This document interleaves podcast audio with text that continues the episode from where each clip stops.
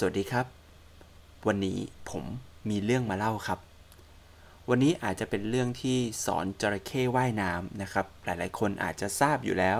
แล้วก็ปฏิบัติตัวแบบนี้อยู่แล้วด้วย เนื่องจากช่วงนี้เริ่มมีความไม่พอใจเกี่ยวกับการทำงานของภาครัฐนะครับแล้วก็มีการวิพากษ์วิจารณ์นะครับ และอาจจะมีความเห็นไม่ค่อยตรงกับ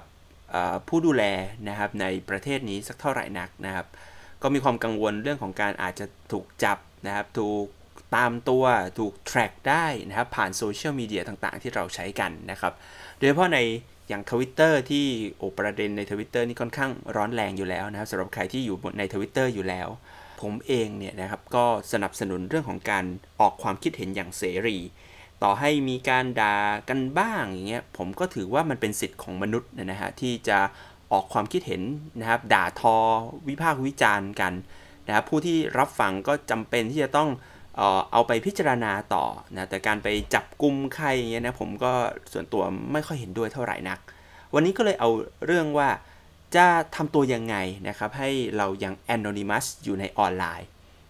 คือก่อนหน้านี้มันเคยมีข่าวนะประเภทเรื่องของการที่คนที่ใช้ชื่อ Twitter ว่านิรนามใช่ไหมครับ ถูกจับตัวไป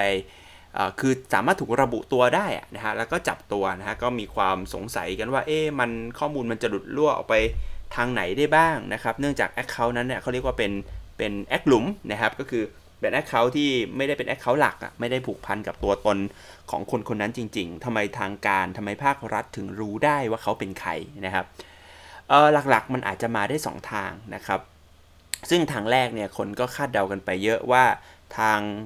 เจ้าของแพลตฟอร์มเองก็คือทาง Twitter เองหรือเปล่านะที่เป็นคนให้ข้อมูลไป แต่ผมคิดว่าไอ้วิธีการแบบนี้มันน่าจะเป็นไปได้ยากมากนะครับว่า Twitter เนี่ยจะให้ข้อมูลอะไรที่มันเป็นความลับเลเวลเนี้ยนะครับว่าคนคนเนี้ยเขามาจาก IP อะไรแล้วก็ต้องไปเอา IP ไปตามหา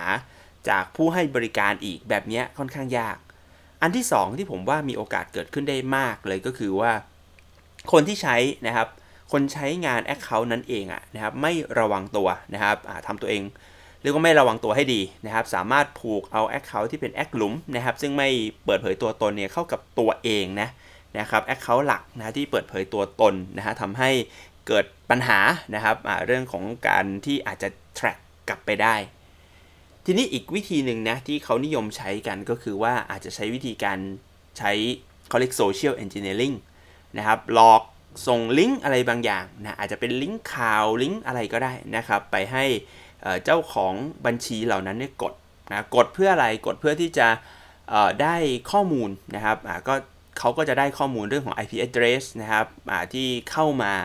อย่างเงี้ยรู้ว่าเป็นใครได้นะครับ รวมถึงอาจจะได้คุกกี้ได้ข้อมูลอื่นๆ ที่เป็นพวก browser history นะครับที่อยู่ในตัวเบราว์เซอร์ได้ด้วยนะครับ ซึ่งก็อาจจะทำให้คาดเดาได้ว่าเป็นใคร ทีนี้ทำยังไงอะทำให้เราถึงจะปลอดภัยนะครับ ถึงจะ anonymous ในอินเทอร์เน็ตนะครับ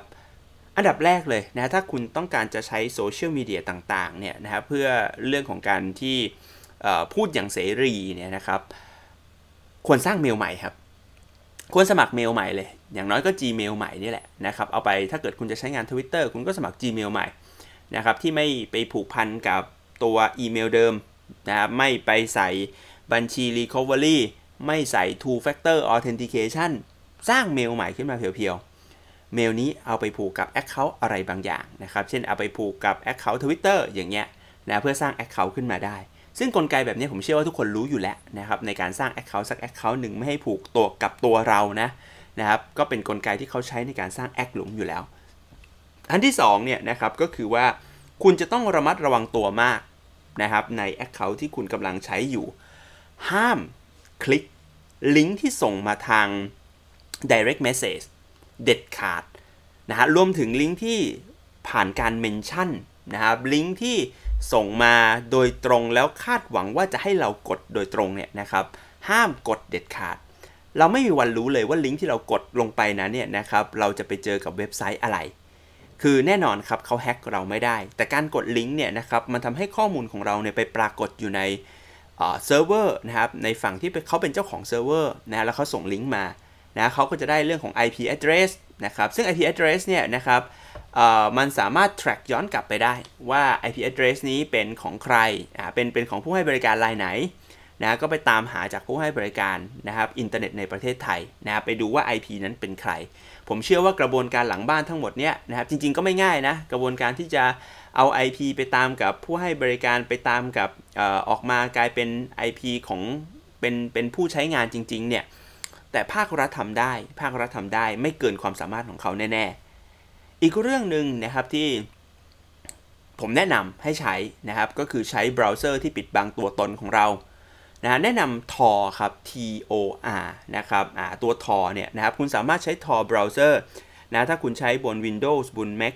Mac เนี่ยนะครับคุณก็สามารถ search นะครับคำว่า tor แล้วก็ตามด้วยคำว่า browser ได้เลยนะ tor browser เนี่ยนะครับจะเป็นเบราว์เซอร์ที่พาเราท่องโลกไปก่อนนะครับ ก็คือเป็น proxy นะครับเราไปยัง anonymous node ต่างๆ ที่อยู่บนอินเทอร์เน็ตนะที่เปิดเอาไว้แล้วก็อย่าลืมนะฮะถ้าเกิดคุณใช้งาน tor browser เนี่ย ให้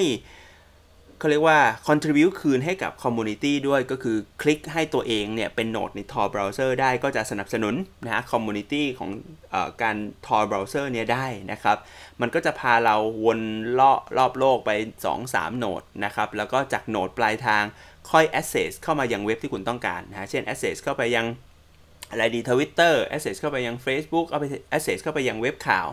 นะ Tor Browser จะปิดบังนะครับ IP จริงของคุณนะครับ แต่กลายเป็น IP ฝั่งปลายทางแทน ฉะนั้นจะมองเหมือนกับว่าคุณอยู่นอกประเทศนะครับ แต่ว่าจะจะทำให้บาง service ของเรา